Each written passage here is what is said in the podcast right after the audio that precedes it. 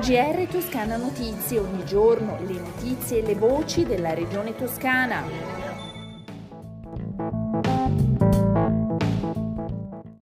Gentili ascoltatori e ascoltatori, bentornati. Questo è il GR di Toscana Notizie. Volterra, prima città toscana della cultura.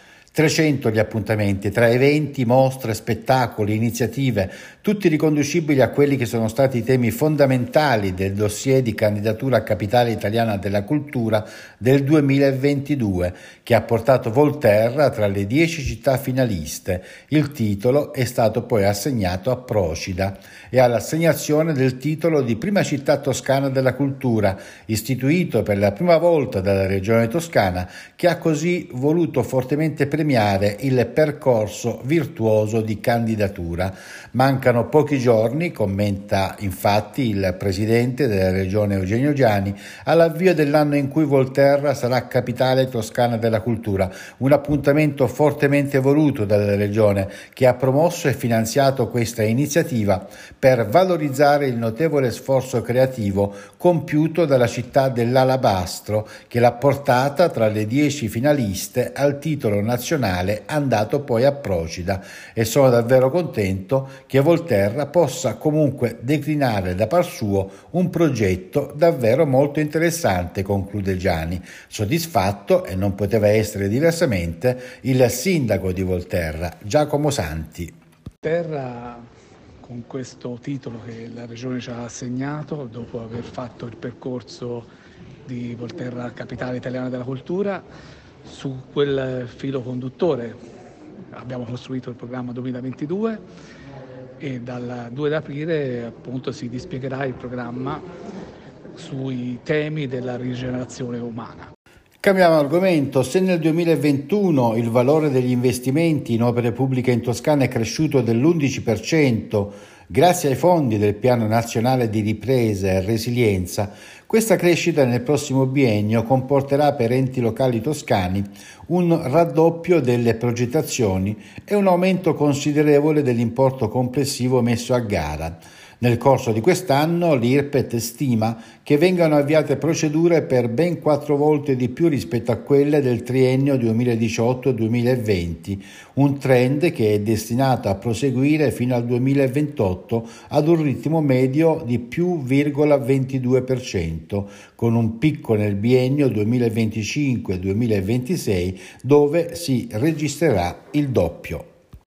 Eh, si deve confrontare con la capacità di gestire, progettare, affrontare eh, nuove tematiche eh, con una mancanza probabilmente di competenze adeguate all'interno delle pubbliche amministrazioni, una carenza eh, di eh, nuovo personale che avrebbe dovuto in questi anni implementare la capacità operativa degli enti.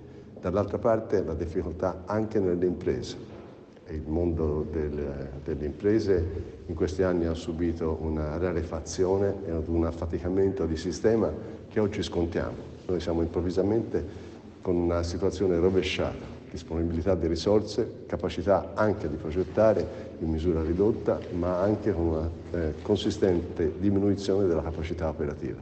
E quindi il PNRR deve confrontarsi con questi temi, oltre che come quello che lei sollecitava, eh, delle modalità di affidamento, della gestione corretta delle procedure di gara. In questo tema troppo spesso evocato, forse della semplificazione, ritengo non sia così centrale. Eh, non, non è l'eccesso di norma e di disciplina che affatica il sistema, ma elementi più strutturali come quelli che abbiamo enunciato. Era la voce dell'assessore regionale ai rapporti con gli enti locali e alla semplificazione Stefano Ciuoffo. Andiamo avanti con il nostro giornale. Parere regionale favorevole al procedimento di via di competenza statale per il progetto proposto dalla società OLT Offshore LNG Toscana che punta ad aumentare il numero di accosti di navi di piccola taglia, le cosiddette bettoline, ricevibili dal terminale senza alcuna modifica strutturale. L'obiettivo è massimizzare capacità e flessibilità di ricezione da parte del terminale. A stabilirlo è una delibera approvata dalla Giunta regionale proposta dall'assessore all'ambiente Monia Monni. E l'assessore all'ambiente Monia Monni ha incontrato l'associazione VAB, la Vigilanza Antincendi Boschivi della della Toscana nell'ambito delle attività di protezione civile relative all'emergenza profughi che sta svolgendo come supporto e assistenza presso l'Hotel Delta Florence di Calenzano. In particolare l'associazione sta sostenendo le spese di lavanderia necessarie ai profughi ucraini alloggiati presso la struttura alberghiera.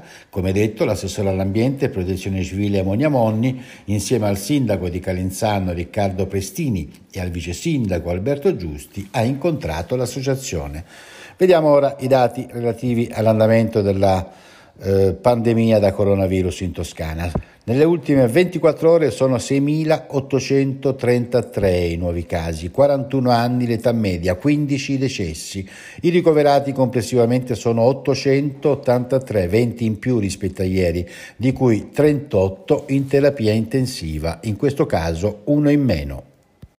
Sono state approvate le linee di indirizzo per la gestione e la progettazione degli impianti di purificazione e sterilizzazione dell'aria per la prevenzione del contagio da virus e batteri.